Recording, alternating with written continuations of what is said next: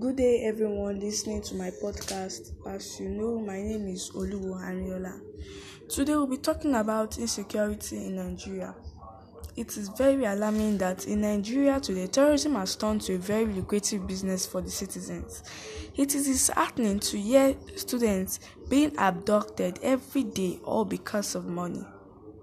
In this type of circumstance or situation, I don't blame the youth but the government for not creating necessary provisions for the citizens.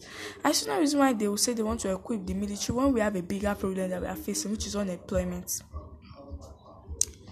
To me, unemployment is the main cause of insecurity. Assuming governments have has have created avenue for the citizens to get employed, there will be nothing called insecurity today. Said that this youth abduct students, abducted students in a private university called Greenfield at Kaduna, in which the parents are traumatized and these bandits are asking for a ransom of 800 billion naira. Isn't this shocking? The most annoying thing is that a Home Minister of Communication sponsoring bandits, Issa Pantami, well, he said it was a long time ago. He also said he was 30 and above when, when he made this mistake. How can you be 30 and above and you still be childish? Isn't this statement so ridiculous? If I were to be in the president's shoes, eh, I'll ask for his dismissal because he's trying to paint my government in a bad way. What role is he trying to play to the youth? What sense is he impacting to the youth?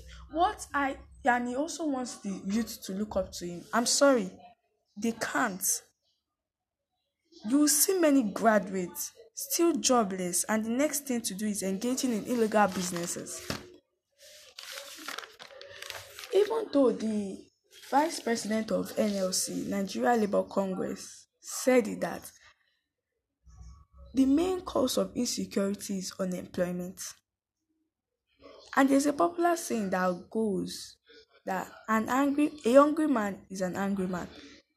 It means if the youths are not engaged, they will starve and become angry, which can lead to a protest like EndSARS or they engage in any kind of illegal business. I said this thing the day we were celebrating our independence. I think that was our 60th independence in Nigeria. I said that unemployment can cause insecurity in which the the citizens will engage in different acts like kidnapping terrorism banditry and all and different crimes like arson burning people properties. It, it, it is very shocking. So they said that the um, um, president of united states joe biden told his citizens told his citizens that they should not go to the risky parts in nigeria which are the northern and the southern parts of nigeria which is kaduna kano katsina zamfara. You can see that this kind of stigma is already on us at the international um, level and also the government should also equip the military. At least the military aim and primary function is to protect the citizens from external attack and aggression.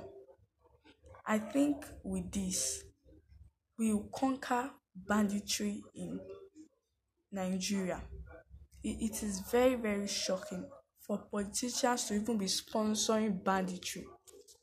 It, it, it, it, it's, it's not a joke. And also i sympathize with all the old um, parents that their students have been abducted in one way or the other. May god strengthen you and give you the you know strength to be able to conquer all these problems and stigma. It, it, it is it is very very annoying. It is high time for the youth to wake up. Don't be childish. Even though it's to do menial jobs you don't have to engage in illegal work before you can be rich and successful in life. Dangote he, he was working for his uncle before he became you know the the world the richest in africa. I think we should we should all wake up from this mentality that if you no do yahoo you no go blow. If you no do this you no go you no go blow. All the civil rights civil societies too should help the government enligh ten the youth dif tell them the difference between right and wrong this is all i have to say today. Thank you for listening to my podcast. And i will also keep you updated about what is going on in nigeria about the problem of insecurity. Thank you